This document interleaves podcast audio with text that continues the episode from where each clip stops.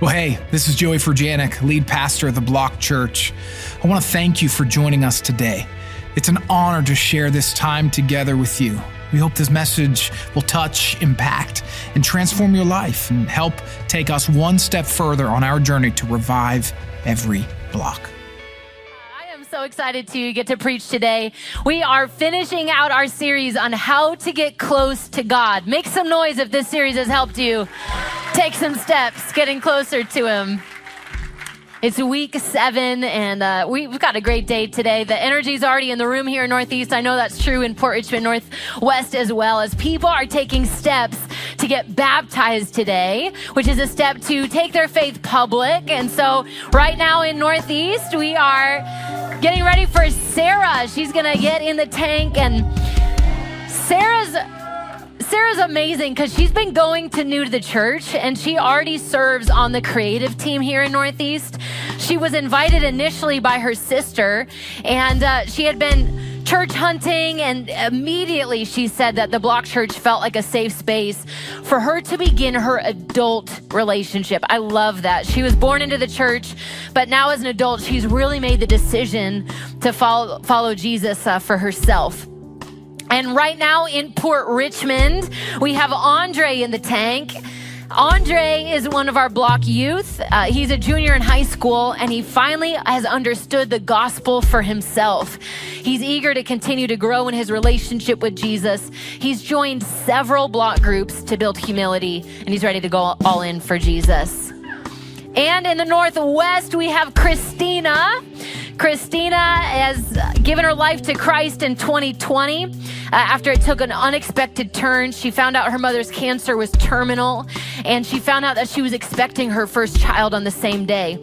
She knew that her testimony was to live for Jesus.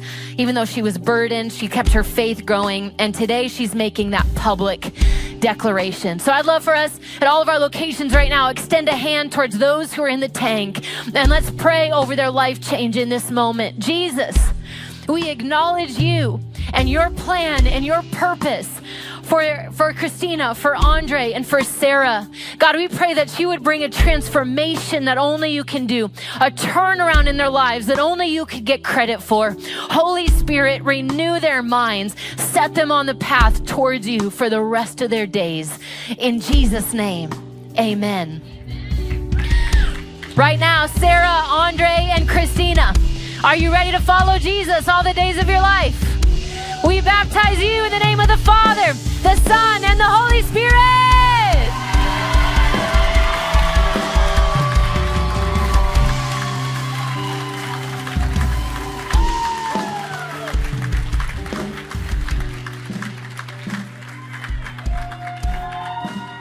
Powerful, powerful. And you know what? It's just starting, it's just beginning. We can't wait to see more people at the end of service take that same step and make their faith in Jesus. It goes from a private faith to a public faith. And maybe you're in the room at one of our locations or you're watching online and and you're wondering, what do you do post baptism? After having a great moment like that, what do you do? Well, we're closing out how to get close to God with a message that I want to title One Step at a Time. Turn to your neighbor and tell him one step at a time. We're going to kick it Old Testament today. Anybody got some love for the Old Testament? That's actually a bigger applause than I thought. Good. I love the Old Testament. I love to hang out and read the stories there. I'd love for you to turn to your Bible, uh, 2 Kings chapter 5. I'm going to read you 15 verses, and this story uh, is what we're going to teach out of today. So I hope you have it on your, your smartphone if you brought your Bible with you. I think some things are going to jump out at you. You're going to want to underline. So go ahead and take a moment. Second Kings chapter 5. I'm reading out of the NLT. It says, The king of Aram had great admiration for Naaman, the commander of his army, because through him the Lord had given Aram great victories. But though Naaman was a mighty warrior, he suffered from leprosy. At this time, Aramean raiders had invaded the land of Israel, and among their captives was a young girl who had been given to Naaman's wife as a maid. One day the girl said to her mistress, I wish my master would go see the prophet in Samaria. He would heal him of his leprosy. Some context you need to know before we go on Aram was the enemy of Israel. Israel were the people of God, God's chosen people that he made the covenant with. And Aram was a longtime nemesis enemy. Under King David, Aram kind of stayed in their place. They didn't bother Israel too much. Then as the kings went down, Aram became this great enemy because they were so closely, um, like ge- geography. Wow, words are hard. Geographically, thank you. Geographically near Israel. And so now at this time, we just read they would raid Israel from time to time. They took this little girl as one of their captives, and now she serves this great commander of the army. All right, in verse 4, uh, so Naaman told the king what the young girl from Israel had said. Go and visit the prophet, the king of Aram told him. I will send a letter of introduction for you to take to the king of Israel. So Naaman started out carrying as gifts 750 pounds of silver, 150 pounds of gold, and 10 sets of clothing. The letter to the king of Israel said, With this letter, I present my servant Naaman. I want you to heal him of his leprosy. When the king of Israel read the letter, he tore his clothes in dismay and said, Am I God that I can give life and take it away? Why is this man asking me to heal someone with leprosy? I can see that he's just trying to pick a fight with me. But when Elisha, the man of God, heard that the king of Israel had torn his clothes in dismay, he sent this message to him Why are you so upset? Send Naaman to me, and he will learn that there is a true prophet here in Israel. So Naaman went with his horses and chariots, and he waited at the door of Elisha's house. But Elisha sent a messenger out to him with the message Go and wash yourself seven times in the Jordan River. Then your skin will be restored, and you will be healed of your leprosy. But Naaman became angry and stalked away. I thought he would certainly come out to meet me, he said. I expected him to wave his hand over the leprosy and call on the name of the Lord his God and heal me. Aren't the rivers of Damascus and Abana and the Pharpar better than the rivers of Israel? Why shouldn't I wash in them and be healed? So Naaman turned away in a rage. But lucky for Naaman, he had some friends around him. Verse 13. But his officers tried to reason with him and said, Sir, if the prophet had told you to do something very difficult, wouldn't you have done it? So you should certainly obey him when he says simply, Go and wash and be cured. So Naaman went down to the Jordan River. He dipped himself seven times as the man of God had instructed him, and his skin became as healthy as the skin of a young child, and he was healed. Then Naaman and his entire party went back to find the man of God. They stood before him, and Naaman said, Now I know that there is no God in all the world except in Israel. Please accept a gift from your servant. Come on, give God some praise for that. There are so many good things happening in this passage, and I wish I had five days to bring it all out. But we're going to stay focused here on what I feel like the Lord wants to say to us today. We've been talking about how to get close to God. And one thing that I feel like the Holy Spirit has just been talking to me over and over and over, it's not just what steps do we take, it's also how do we take these steps. Now, I don't know if any of you have ever heard of functional patterns, but it's actually a great process that makes you think about your body and how you move and the actions that you take. So I brought a treadmill with me today, and I'm just going to hop up on it. I practiced it a few times so I wouldn't just eat it in front of you. But well, most of us don't think about when we take steps what what's happening. We just naturally go. Well, this past year, I've had some major posture issues. I wish I had a picture to show you. I actually wore a posture corrector for a while in our office, the strap that would keep my shoulders back. Because for the last 15 years, I've just hunched over my desk. You know, I sit in a coffee shop or I sit. And so now at 34, I have neck issues and, and back issues very often. And so when I go hiking or I go on long walks, my body will start reacting, my neck will start spasming, and I have a lot of issues. And so through functional patterns, I've learned that how I take steps matter. I like to walk with my feet turned out a little bit, and I thought that made me like a ballerina. I don't know if you can see my feet right now, but I actually need to go heel toe, heel toe, heel toe. And when I walk properly, my core actually engages and starts firing up and gets tired. And then I actually walk better and straighter. And so through this functional patterns, I've learned how I take steps matters. It's not just how long can I go? How fast can I go? Can I go uphill or downhill? It's about how I take those steps so that I can make it for the long haul. And the Christian life is the same principle. We as Christians and believers in Jesus, we are committed to a long obedience in the same direction. There's a book written by Eugene Peterson by that uh, title, and it is powerful. It's so different than the way that we think about things. We'll come to church in crisis and say, God, you need to come through and heal my mom of cancer. God, you need to come through in my finances. And we'll come in our desperation, which is beautiful. And God responds to that, and He loves when His kids come to Him in need. But what we miss so many times is that the Christian life is about a relationship with the Lord. He is a person, He has preferences, He has plans and desires, and it is about us walking in step with Him in the same direction towards Him for a very long time. In our services, we baptize kids from the block kids. And the reason that we believe that kids can make the decision to follow Jesus is because God's given them minds to understand sin, consequence, forgiveness, and freedom. And so these kids can make a decision to follow Jesus and be baptized and follow him for the rest of their life. And the reason that I know that I'm sure of it is because at eight years old, I made a decision to get in the tank, be baptized. And my life for the last 26 years has been a long obedience in the same direction. Season after season, year after year, I'm following the Lord. And in Naaman's story, what we see is that he almost missed out on this major blessing, this major healing. Why? Because of his pride. And so, the first step as we think about how to take steps is that we need to take steps with humility. The Bible talks about pride all the time. And actually, uh, a passage that's very savage about pride comes out of James 4 6.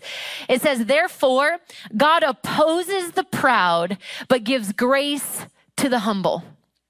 You need to hear that today, just like I need to hear it. God will oppose the proud. So, as we're in a series about how to get close to God, you need to know that your pride is a stench in his nose. And as much as he loves you and cares for you, it could make him oppose you. Pride is so offensive to God. The psalmist wrote in Psalm chapter 10, verse 4 In his pride, the wicked man does not seek him, being God. In all his thoughts, there is no room for God. If you've ever battled with pride, I have, so I can speak from experience. When you are full of pride, there is no room for God because you are consumed with yourself. You are seeing every situation through the lens of how does this affect me? How do people see me? How me, me, me, me, me, me, me. And so the psalmist has it nailed right on the head. In all of his thoughts, there is no room for God because your, your mind is consumed with yourself.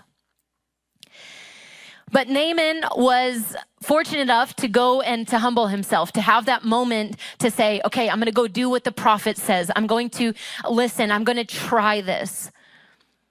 And in order to be closer to God, we need to take steps of humility to the Lord.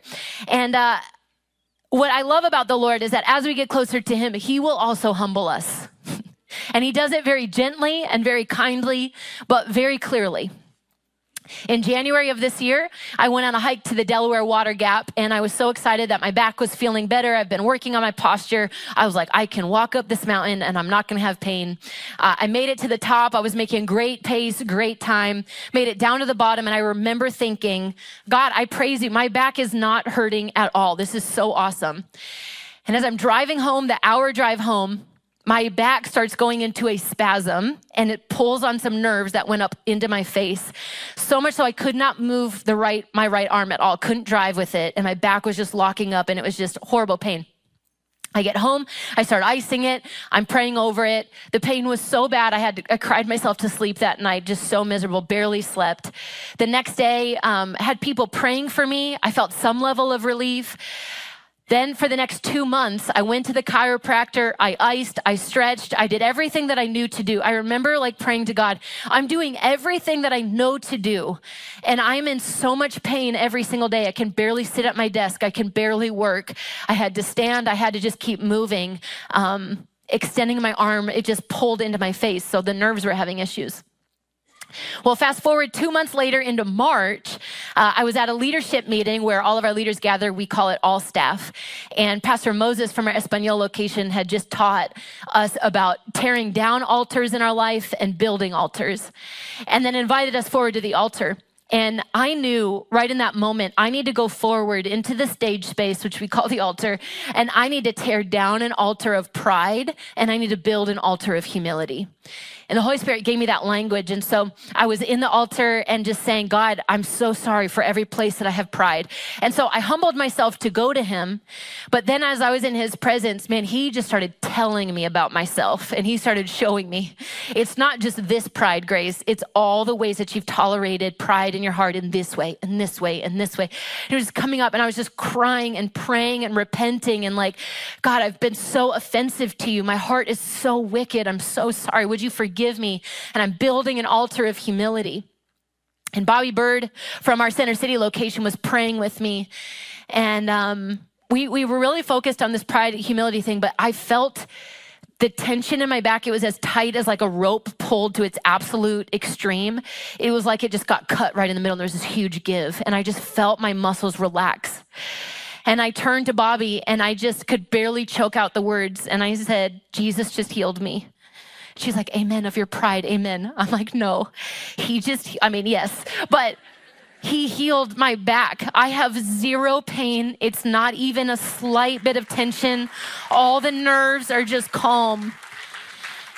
And I just kind of sat in his presence like, God, I'm you didn't even have to. And I wasn't even asking you to heal me. And I was so just kind of overwhelmed with his kindness in that moment.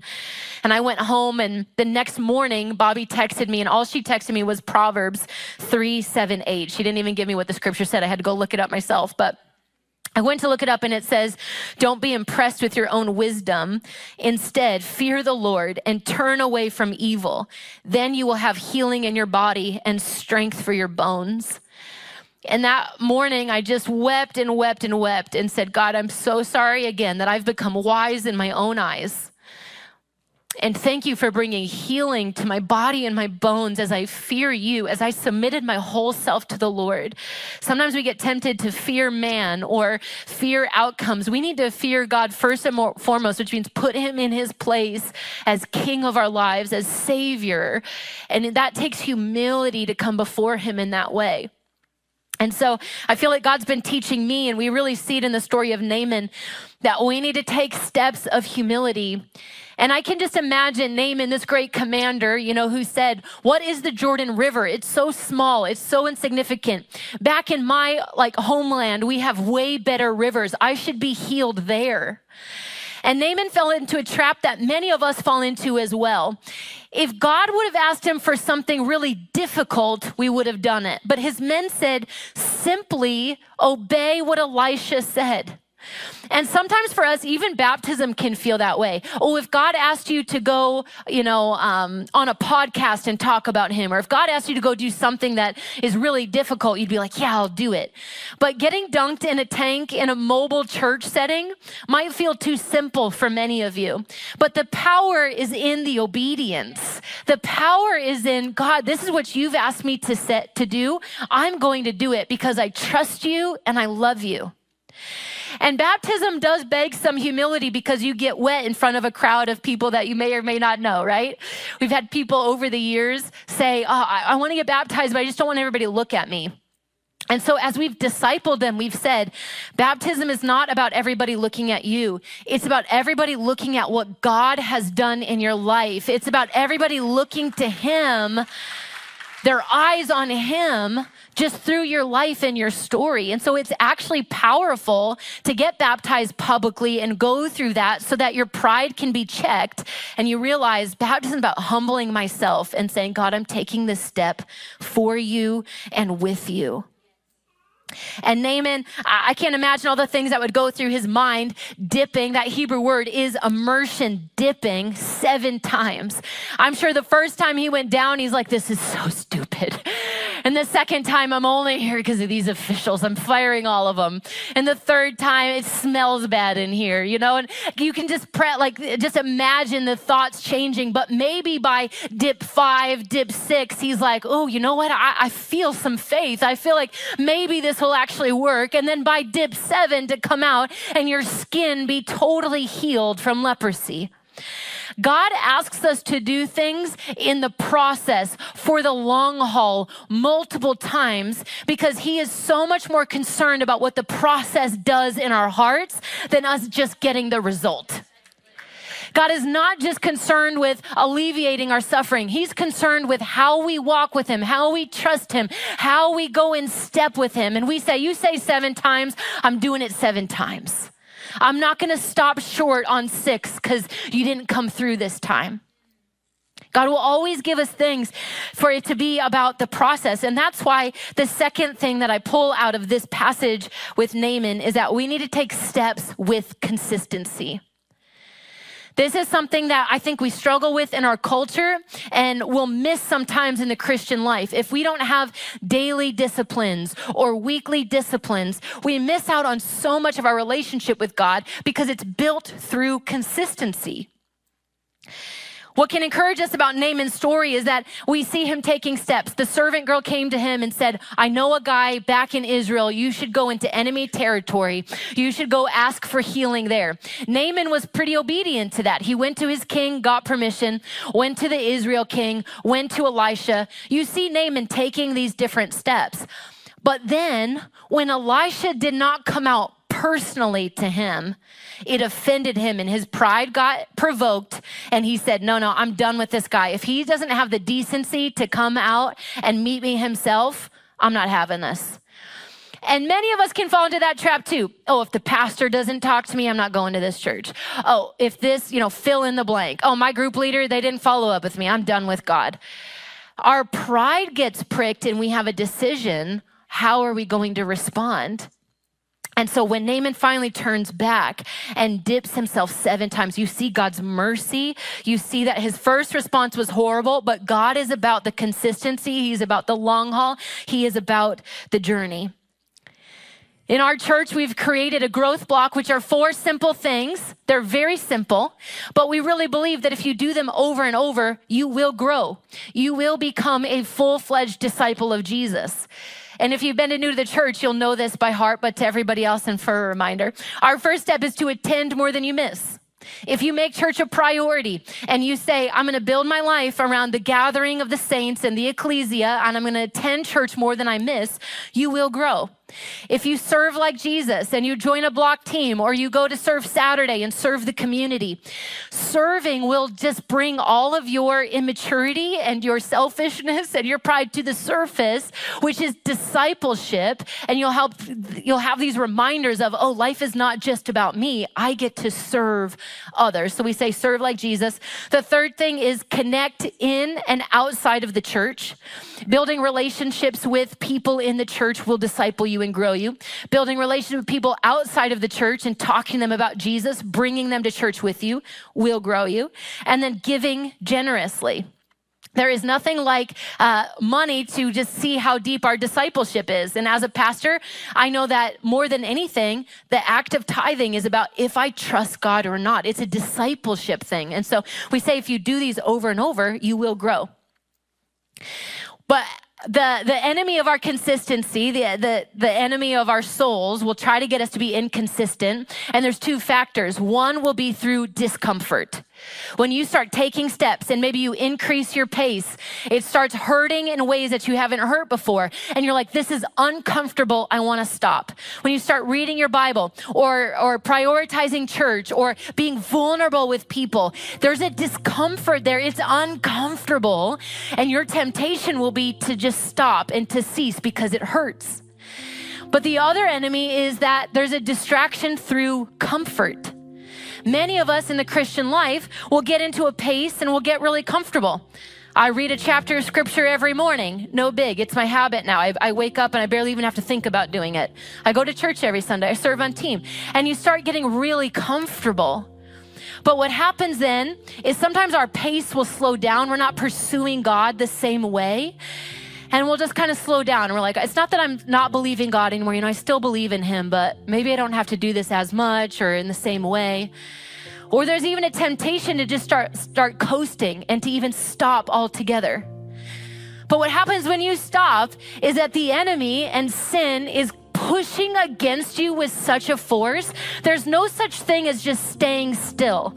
So if I'm on my journey with God and I just kind of am coasting and I'm not moving, he will push you back in a way.